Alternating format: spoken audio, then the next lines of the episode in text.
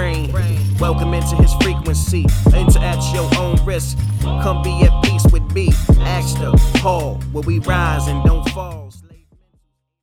Welcome back to another episode of Baxter's Buzz. I am your host, Baxter E. Hall. Welcome to my brain. Welcome to my frequency. Enter at your own risk. I have uh uh amazing, amazing guest today. I believe this will be his third time on um, the podcast. I was just uh, saying, you know, this is someone that sort of uh, everyone's trying to get time with, and um, I have the uh, privilege of calling him uh, my friend.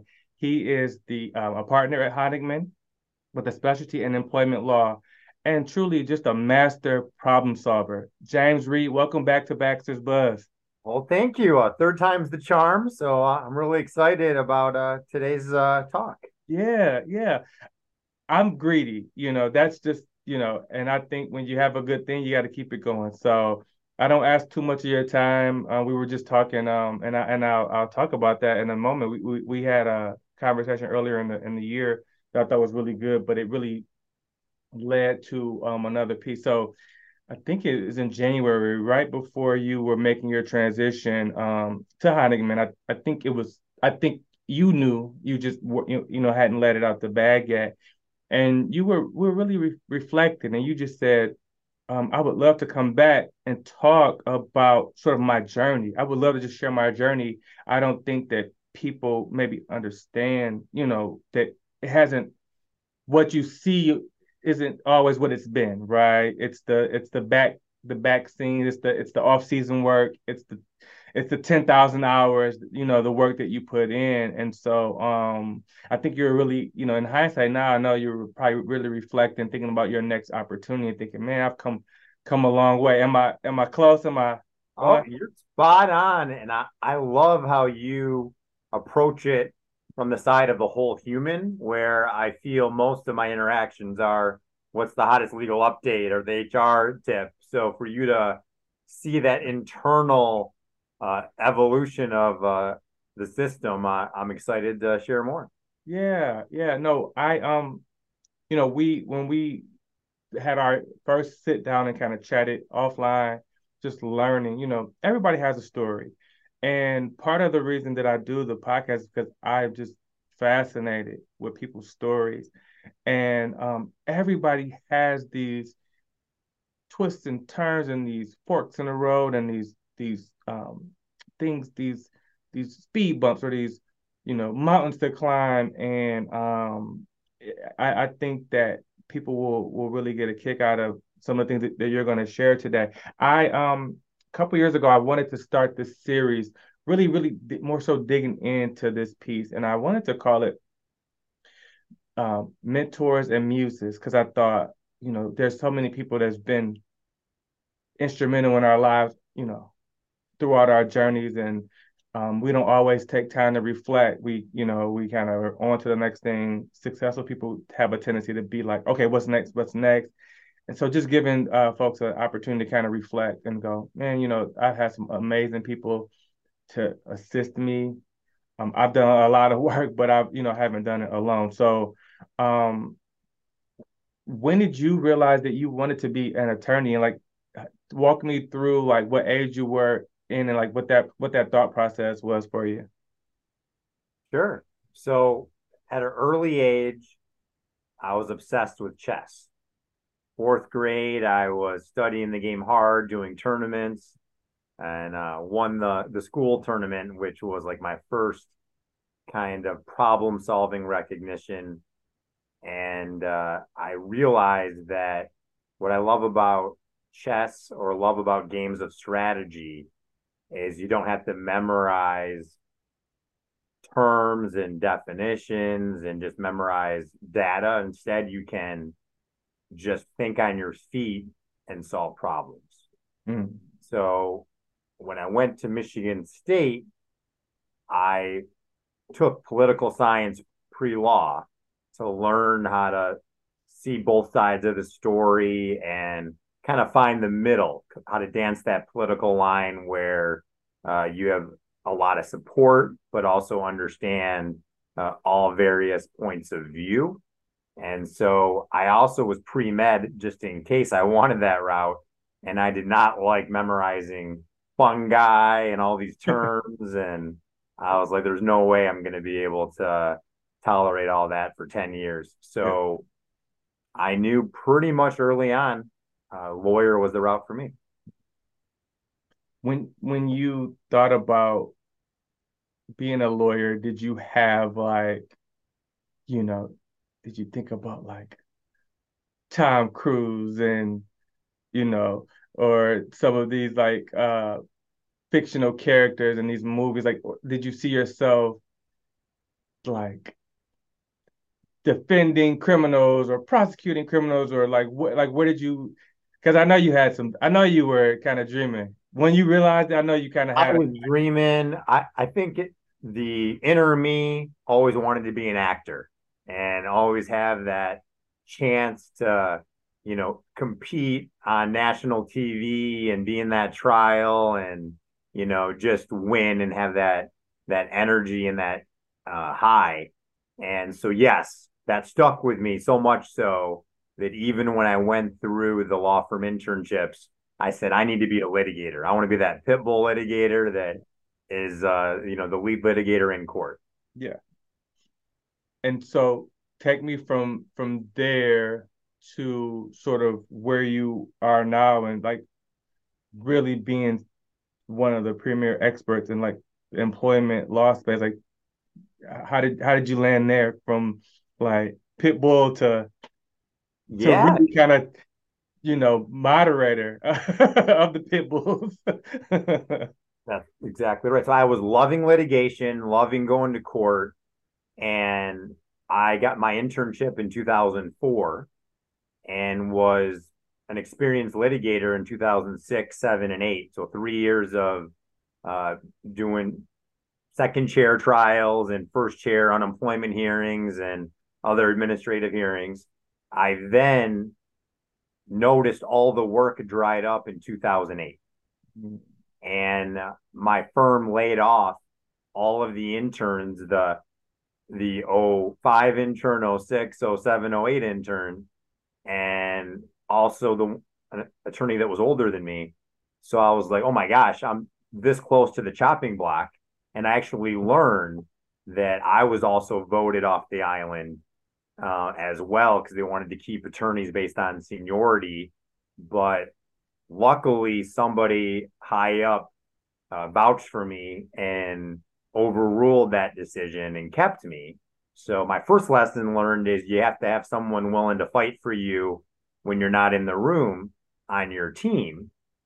But the second was you can't rely on other people to feed you your whole life.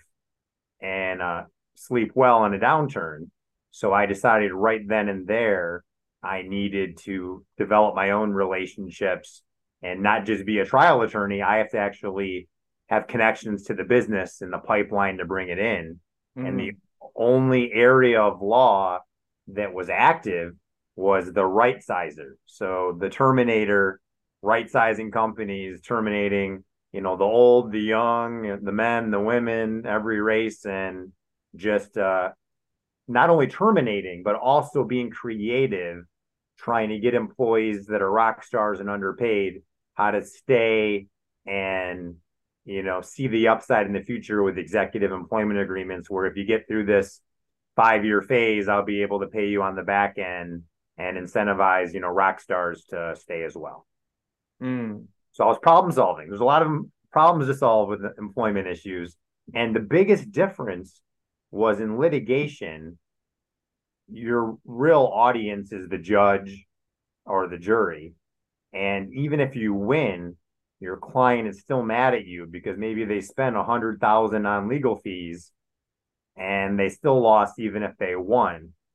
And so by switching to employment law, I was able to not just say, give me employment matters in litigation, let me come in on the front end, prevent the problem, kind of like almost felt like Ray Donovan, where you're just making the problems go away uh, for a very small amount of money, and you're getting to interact with CEOs, CHROs, executives, so you're able to have a relationship with that target audience.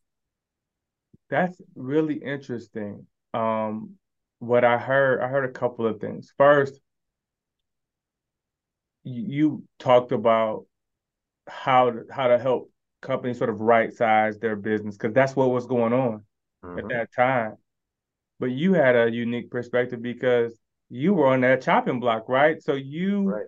probably brought a level of sympathy empathy that maybe other attorneys maybe just didn't have because maybe they had never been in that space, right? You're correct. Although on my strength finder, empathy wasn't one of my strongest, but I do because I could relate, I was very gentle and very focused on a smooth transition as opposed to uh, being tough on anybody. Yeah, yeah, yeah. I can see that. I can see, yeah, but yeah, that perspective, it would be tough to get. You could, you could get it, but be, what you maybe don't have in empathy, based on your strength finder, you had an experience though.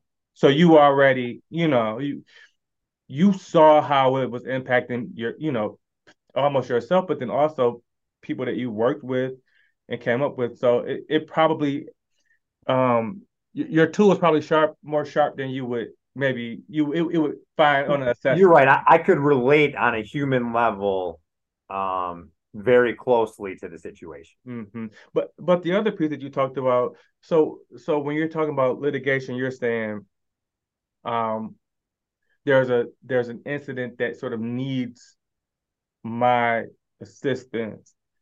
And and um I don't know the correct term uh, like a, a first chair. That's right.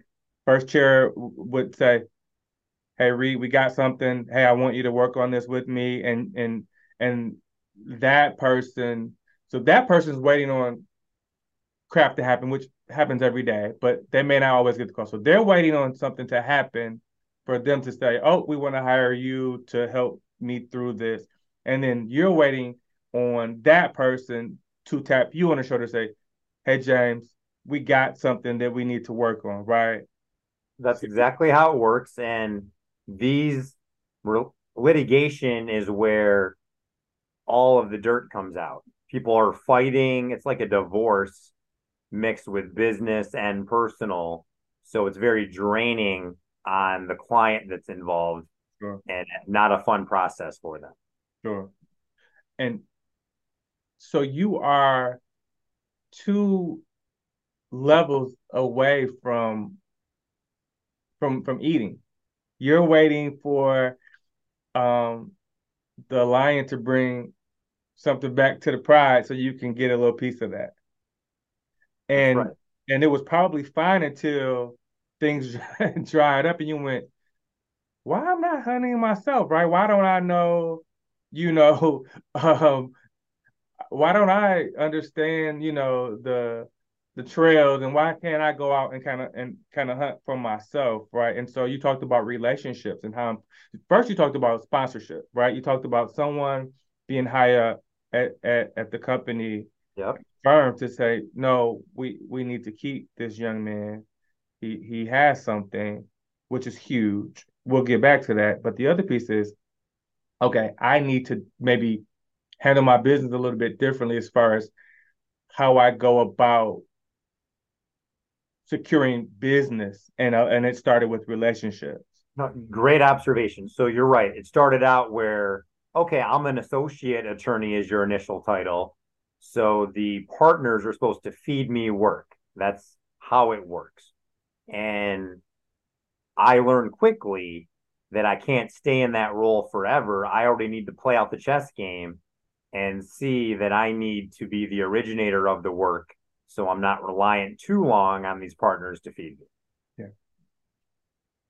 I imagine that there are some folks that don't that don't mind that role though, right? Over 80% of attorneys will get fed by a partner their entire life. So really, I would say less than 20% of attorneys develop any business. Mm, mm. because that's a unique skill set. Um, because it's not necessarily the business that you went into, right? They don't teach you that in law school. There's no class on it. They don't really teach it at most law firms either because you can build a great career uh, being fed. Yeah. So you your that light bulb went off for you. Yes. Why did it go off for you? And then did you have the skills right away to sort of forge these relationships, or was it something that you had to sort of work on?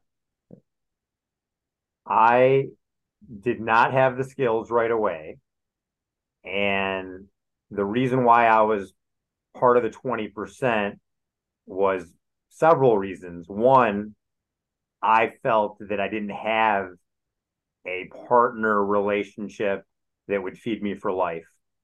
And part of that was a lot of the partners at the time were older than me by enough of a delta where I wasn't confident to be around my entire career. Sure. And then, second, as far as networking and bringing in business, I really didn't want to copy what the other successful attorneys did because I have to make it my own. Um, I don't want to just be in their shoes forever. I want to be in my own shoes. Yeah. So by joining HR chapters because of the downturn in the economy is where I was the only attorney at my firm really trying that avenue. Yeah, no, I, I love that. You know, I I um I think about my um first the first president that um at um at cabinet Steve. Um, I remember in 2020, you know, 2020, right? So you know, it's not oh eight, but some some unique unique circumstances to say the least. And we were on a call with everyone, and he said, "Look around and see what everyone is doing. Look, just he said, look around, see what everyone is doing, and then don't do that."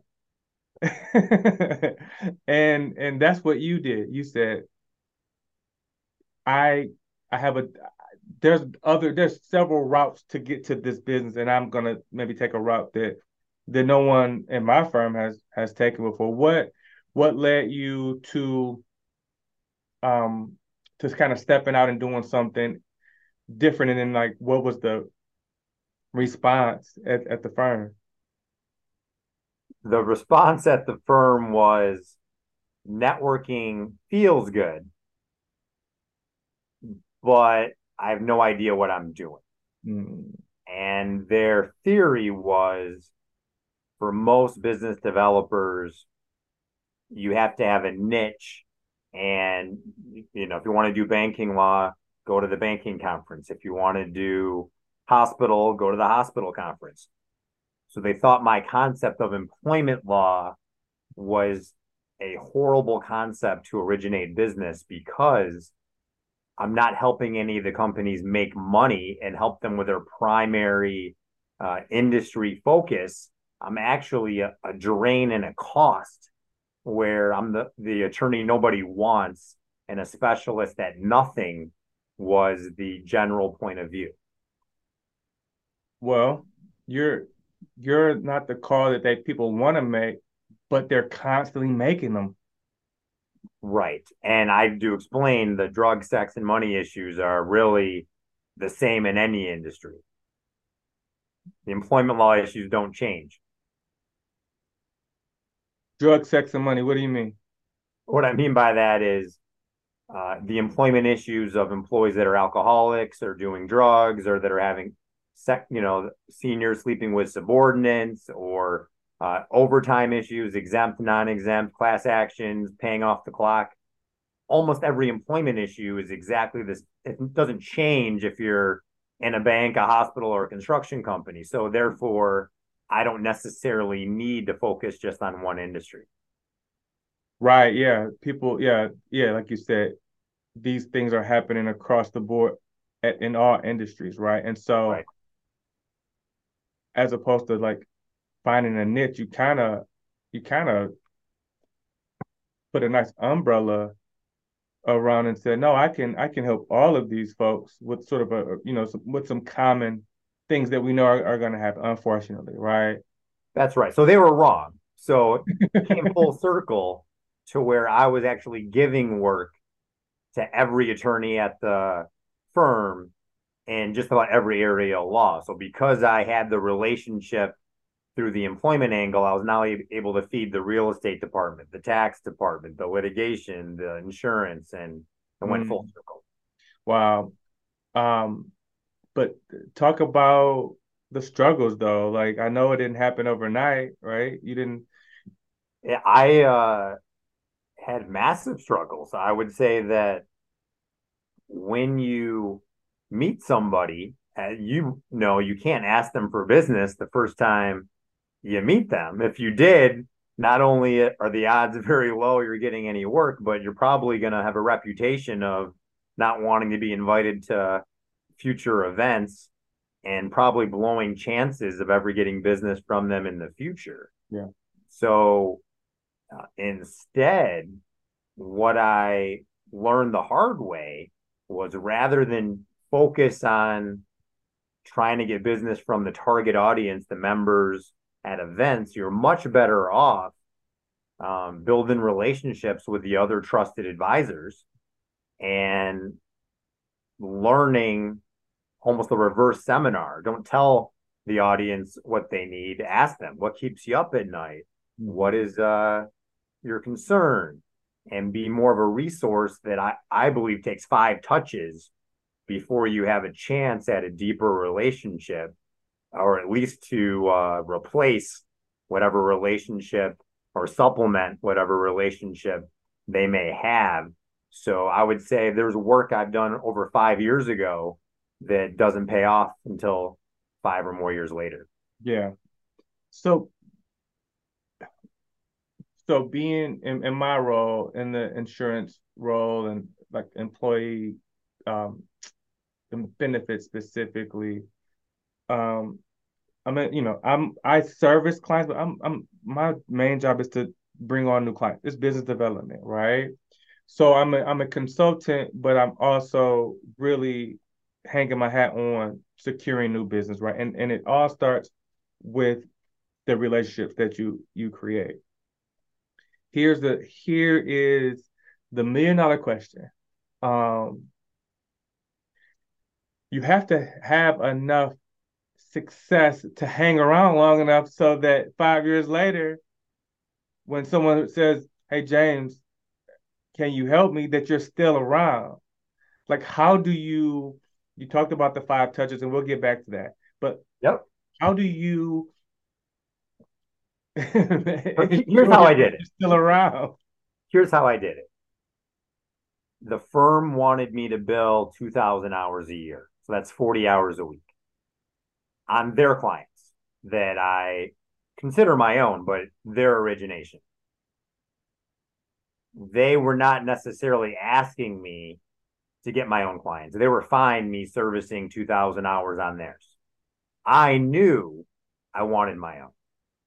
So unpaid, I'm spending a thousand hours a year mm. developing relationships, attending events. But you're right. I didn't have the courage to bill less than 2,000 hours to their account because then I would lose my job likely or not be able to still be allowed to go to these other events. Over time, once you do about 10 years of it, you then become a master. So there's a lot of sports concepts. 10,000 hours is what you need to really master your trade. But along the way, I would get, let's say, 5% of, of my overall portfolio was client accounts. 5% is not enough to feed the family. Right. Uh, 100% is what you need. So then a few years later, I'd be at 10%. A few years later, 20. A few years later, I was at 50 so then I went to my firm and said, Hey, I'm 50% working on my clients, 50% working on your clients. Uh, something's got to give. I, I can't grow. I'm already doing 3,000 plus hours a year. So what I did is I then got authority to hire somebody. And then when I hired somebody, I trained them to help the existing firm clients so that I could focus more on growing my clients. And then I grew enough to where I could hire attorneys to help support uh, me and my clients. And once I was at that level, then I knew I could do that full time and let the safety training wheels go and give all the existing corporate business to other attorneys, knowing that that was a hard transition because some of those 10 year relationships that I'm giving up, um, I probably would have been able to inherit someday. But rather than wait for inheritance, I thought I'd make my own destiny right away. So, wow. So, and, and so in my business, I mean, um, it's it's incredibly competitive, and everyone doesn't make it. It's just that's just the facts, right? Um, and I was uh, saying recently, like you could like really like hone in, like lock in into an approach. You can try to like go, okay, I got the recipe. I got the I got I, I got the secret sauce, right? And you're working it, working it, working it. And you at the end of the year, you realize, oh man, it was missing this one thing. You're like your results don't show it. And you're like, I got it. But then you fire because you didn't produce, right? So it's like talk about the trust that the the organization has to have in you that even though the results may not be where they need to be or where you'd like them to be, but that they kind of hung in there with you when when it was a little thin and and things didn't you know didn't Perfect. show like show bear fruit like right away. So the prime example is I was able to get clients that would only let me draft their social media policy or their employee handbooks or just their employment agreement and nothing else. So my entire transaction is like a grand uh, to four grand total for the whole year. And you don't feed a family having that for the whole year. So at the end of the year, I would say, Hey, I brought on these uh, 10 new clients.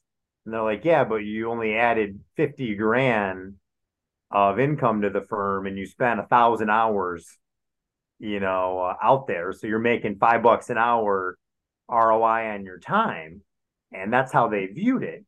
And once I was able to build that client base a little bit larger, they didn't realize that every year 10 of those companies are going to have a $100,000 lawsuit or they're going to have a acquisition where they need to buy or sell a company and there's going to be much larger work and because of that relationship because you're already on first base right now you basically it's yours to lose on getting the second third and home run type work as well you you you have to um, be responsible and show your competence with the little that you get right Yep. And and that's the part that that builds the confidence. Um, I want to go back to the the five touches and like the the way, and I know that we share some um, views on this.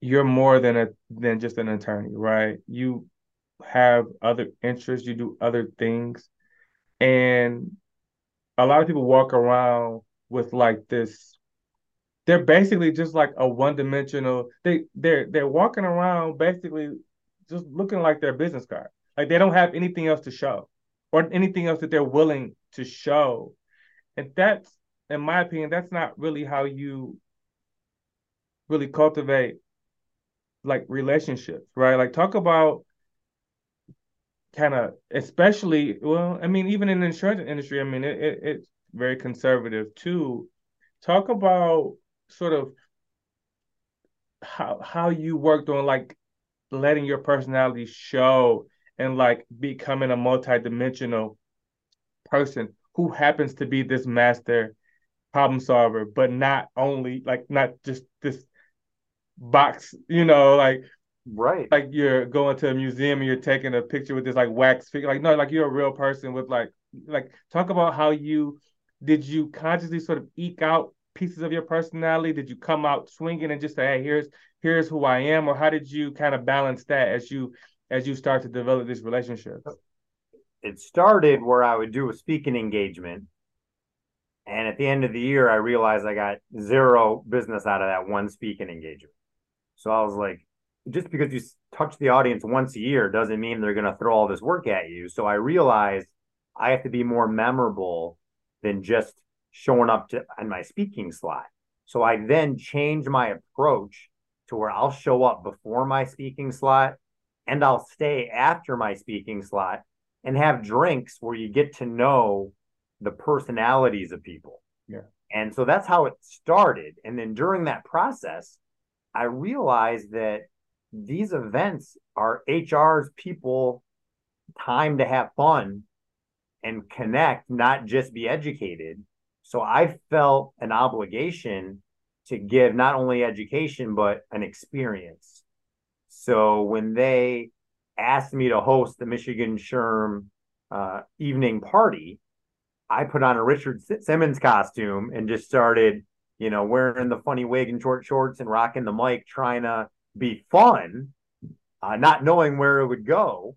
And I literally got 10 clients that day saying, You're an attorney and you're relatable and like a real human. And I think that how we want that whole human to come to work, we need that whole trusted advisor to come to work to build that trust, be vulnerable, be real, be memorable. So now when people see me, even if I haven't talked to them yet this year, they can kind of know what's going on in my life from LinkedIn, Facebook, or just uh, remembering the experiences we had together off hours. Yeah, yeah, that's really good. Um, like you dressed up in your uh, Mario or Luigi costume. Now I, will always remember you as standing out and and fun. Well, everyone everyone is a whole person and everyone doesn't feel comfortable kind of showing showing that side of them, but they definitely will appreciate someone else doing it, you know, sometimes, right? Um, and some people are like, Oh, how could you you're an attorney. Why would you it's like, hey, I you know, everybody likes to let their hair down in one way or another, and we're more than the work that we do. And um people kind of become a little more trustworthy when you kind of know more about them, in my opinion. And um, if they know they're going to see you five times throughout the year, we can hold each other accountable. You're not going to, you know, want to disappoint them and have to see them five times with your, you know, tail between your legs. Well, I've been working on this presentation, and it's not a unique thought, but it's like, you know, the phrase like or the thought of like must be present to win, right? Like like so there are there's a pro, uh, power in proximity, and if you're not there, you know, we, how many events have we been at? We, we you know you call that number, and that ticket, and that person's not there. What do they do? They go to the next person. right? You know, some events they'll go, oh, well, hang on to that for them, but typically they go, oh, you must be present to win who's next? And so you have to show up. But you can't just show up in body. You have to show up in presence, right? Um, it may not be a Richard Simmons. It may not every everyone may not throw a wig on and, and, and do the Richard Simmons thing, but you have to be memorable in some way. And ultimately, it's just showing more of your personality, right? And and and saying, I'd like to know more about that person, right? It's that and by even if you don't want to be Richard Simmons or Luigi, yeah. you can find us and be part of our kind of friends and relationships and be with us. And when we're not um, together, you'll speak highly of those people that you got to know, even if they're more introverts and more quiet. If they hang out with us and we get to know them, we can be their spokesperson, and I give a lot of referrals and connect a lot of people that uh, probably wouldn't have had the courage to do it on their own, but because they uh, show up and I got to know about them, find the best salespeople, the best relationship people, and be good to each other, and we can all help each other. Yeah. there's going to be one person going back to correct him. I was Mario, not Luigi. So I there we go, Mario. I Yeah, couldn't remember yeah. which one. Yeah. Um, I this is how I know uh getting old. A couple years ago when I was looking for the Mario costume, um, the one that they had at one of like the Halloween places, it was like a triple X or something like that. And I'm like, I called. they- said they had it online. Let me. I said, let me call to make sure they they only have. I said, it's probably not gonna fit. And then the young lady who she said, but there is a um a Luigi um costume that's you know, and I went, this poor child doesn't even know who Mario and Luigi is. She don't even know can't even pronounce Luigi because she never she right. yeah before her time. So anyway, um, talk about as you were kind of working your way through. Talk about these these five touches. When did you identify that as like a magic number in your opinion, and like how, how you went to sort of accept that because it can be very like hey, we need new business now. We need this. We need we we need like how did you kind of come to grips with, you know what? I can't ask anyone something and, and, until, you know, these like I have these five experiences and these moments with them. Sure. So there were times where I got a small piece of business in less than five touches. But what I realized was we had no relationship. I was just Mm. a transaction.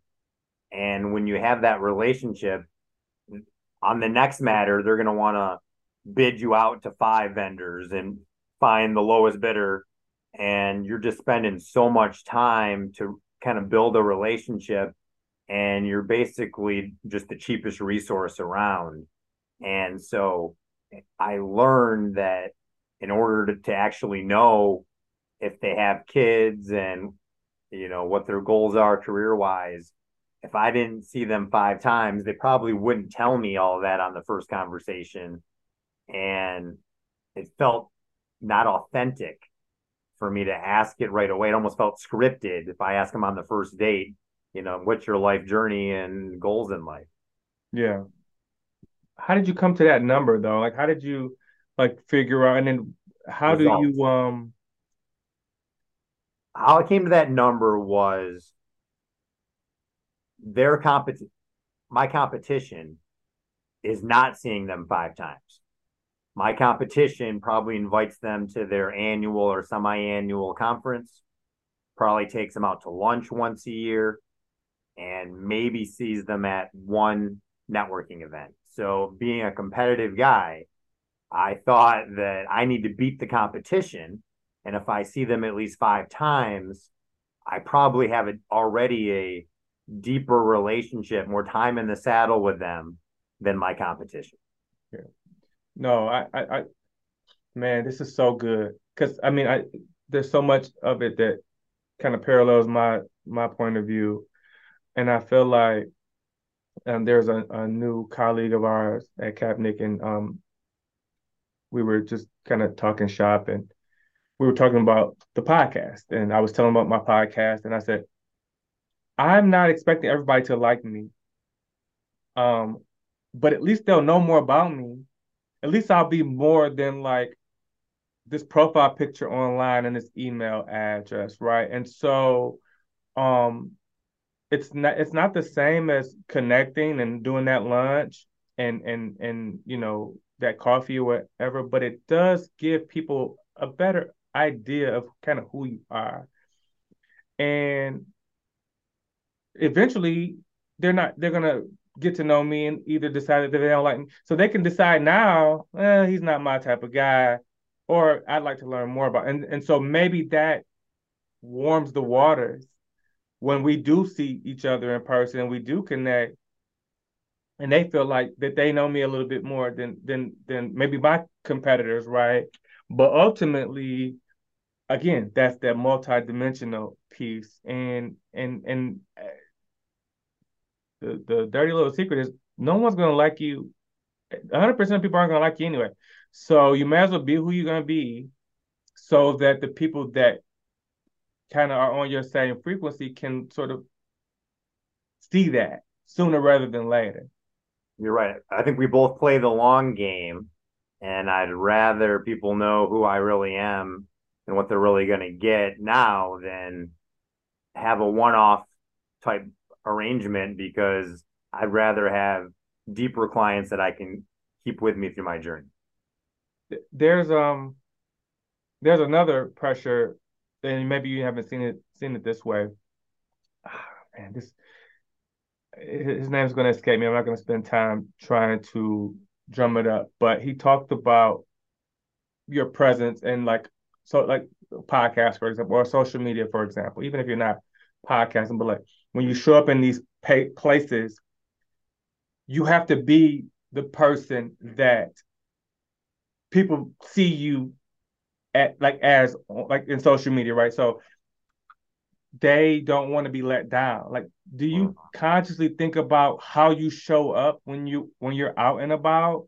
Like knowing like i have sort of a bar that i've set that i need to like continue on 100% i think the the stress is the more successful you get the each presentation has to be better than the last this podcast has to be better than the other two i have to have brand new jokes brand new material i don't want to them to see me and say, "Oh yeah, I remember that story from a year ago." Like I got to always be on my game, coming up with new material. Yeah. yeah. So you're conscious of you're like, no, I, I need to show up and be because yeah, th- there's gonna be somebody that's meeting you for the first time, and and they're gonna say, "This is the guy you've been saying is so great. He didn't seem so great today, right?" Right. You yeah. always got to be on your game, twenty four seven.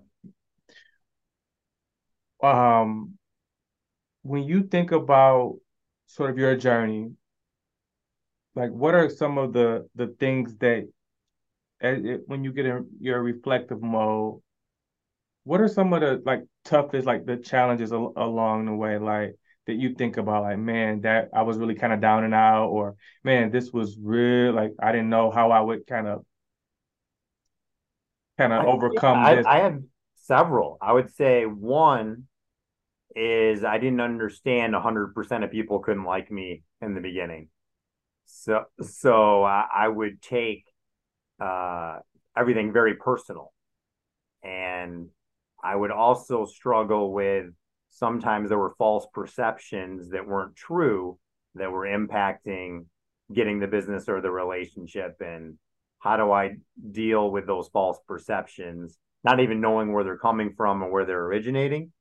And also, when you do so many touches with so many different people, do you really have an advocate that is going to stand up for you when you're not there and help protect your brand and make you look good? And when you're spending all your time externally, am I neglecting the internal relationships at the organization by not really spending five touches a year with them, getting to know them at a deeper level? And am I not developing my team enough when I'm always go, go, go, uh, bringing in new business? And am I not doing a good enough job doing a deeper dive with my existing clients and growing that work and those relationships if I'm so focused on new clients? So you basically are able to see how complex everything is the the more you advance in your career. Give me give me a time now. Give me a moment where you were like, man, this is tough. Like, man, I did not expect this. Like, give me a, a an instance that you can think of. So in 2016, when half my time was existing clients that I was servicing for 12 years, and half my time was new business, it was hard because I had to literally fire my, all of my 12 year relationships that were also great friends. Like they would send, you know, cute outfits when I have a kid and things like that. Fire them all and just focus on brand new clients and new business that I almost have no relationship or only an inch deep relationship with. And I felt very vulnerable and naked. But you knew it was the right. I knew it was the right choice um, long term, even though short term didn't feel right. Yeah, yeah. um, yeah, I mean, we only have so so many hours in the day, and we got to figure out how to best budget that, right? That's right. You we we talked about we talked about your this the sponsor that you had that was a high level exec um back in 08. You talked about who's gonna say my name in these rooms when um I'm not around, who's gonna help protect my brand. That's that's huge. Um any any any body or any group of people that you want to like mention or like as you reflect on who did protect my brand who did say you know you got it wrong with james or you need to give james a shot or opening a door for you or you know um, speaking speaking your name in a room full of opportunities that you may not be in like is there are there folks that you can think of I, I love how you're getting uh, deep with it. Uh, in all honesty, um, I think what I did is I got less deep with a lot of people. And so I because of not getting too deep, um, I'm unaware of who is saying great things and who has concerns. And when I try to find out, I think given the title and the elevation I have, people aren't really very direct.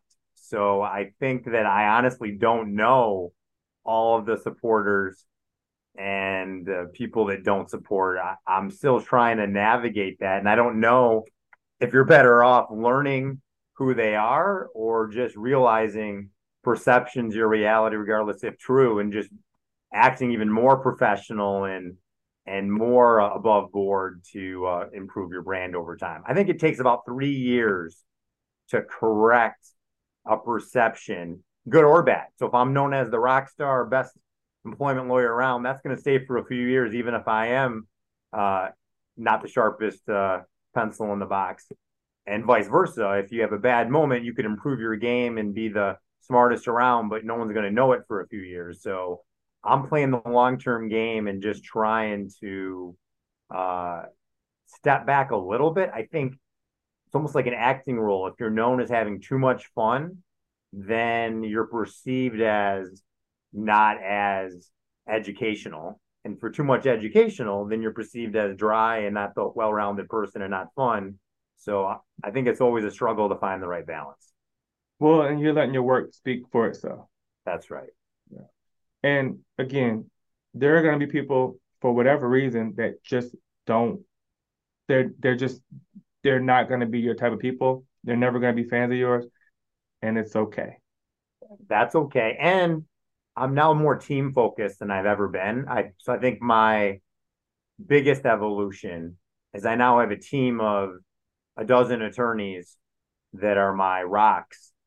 And if for some reason your personality jives better with one of my teammates, I'm happy to help connect you and they can take a great job on your matters approach. So I'm no longer kind of hoarding every relationship and every piece of work. I'm now spending a lot of time. I'm, I'm humbled to be able to connect and pass along to someone else on my team. Yeah. Um, the man that's a friend to everyone um, is not a friend to himself, right? That's right. You can't you can't please everyone. Well, I am a fan of yours, my friend, and I'm not gonna let anybody say anything bad about you. Yeah, well, I appreciate that. Now now I'm learning. So Mr. Hall is is my man to announce uh, to the public as someone that if I'm not in the room, uh, will speak highly. That's right. That's right. This has been so good because there's so, so many parallels and you know um we talk about it we will we'll text and that because we'll see each other but we'll we'll be we'll be working. We'll be you know we don't spend a lot of time kind of chatting at these events because we're meeting new people and kind of forging those new relationships. I'm like i'll see james. I'll call james later or i'll text james right? Um but it's always a privilege to to learn more about you. Um i i just am a fan of your approach your work ethic, and um, I'm always stealing tips um, and tricks from you, whether you know it or not. So just thank you for being um, a, a friend and a part-time mentor of mine. No, and thank you for trying to be the human and getting to know me at a deeper level and uh, not just a legal resource. That that is humbling to be uh, asked to share an opinion beyond just your uh, working skill set. Before we wrap, any is there anything that you would tell anyone that's kind of trying to figure things out, regardless of their industry, um, and and maybe facing some adversity of their own? I think I would summarize the key takeaways from today is don't follow what you and I are doing, go your own route and be memorable in whatever way it is that you can. And I think if you stand up for other people that are, are great people when they're not there, you'll be forever remembered and desired to be on uh, the executive uh, intimate group. And it is a small world. And I think you got to build your brand for 20 years and not just focus on your quota for the year. Wow. Mike drop. Uh, he is a partner at Honigman with a specialty in employment law, master problem solver, connector, and occasionally uh, you may catch him with the Richard Simmons wig on. Uh, although it's been a while now, right? Well, this year is uh, if it isn't neon, it shouldn't be on. So you're gonna see me walking the catwalk uh, with some neon this year. Ah, yes. Uh, sounds like you guys held up your sleeve already.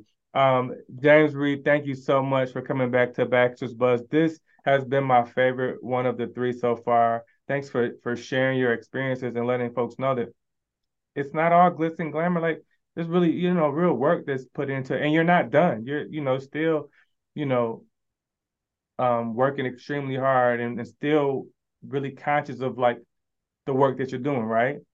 That's right. You you can't just focus on the ROI this year. You got to be willing to dedicate an extra thousand hours on top of everything else if you want to continue growing in life. That's right. And leaders, if you see something in someone, sometimes you gotta you gotta grade people with the curve. Let them let them help them let them carry that vision out because you don't want to miss out on the next James Reid. Um, for everyone that's listening or watching to this, thank you, thank you, thank you. Um, I just want everyone to know that you are all capable. You just need to find your own frequency. So, on behalf of James, I am Baxter E. Uh, until next time, peace.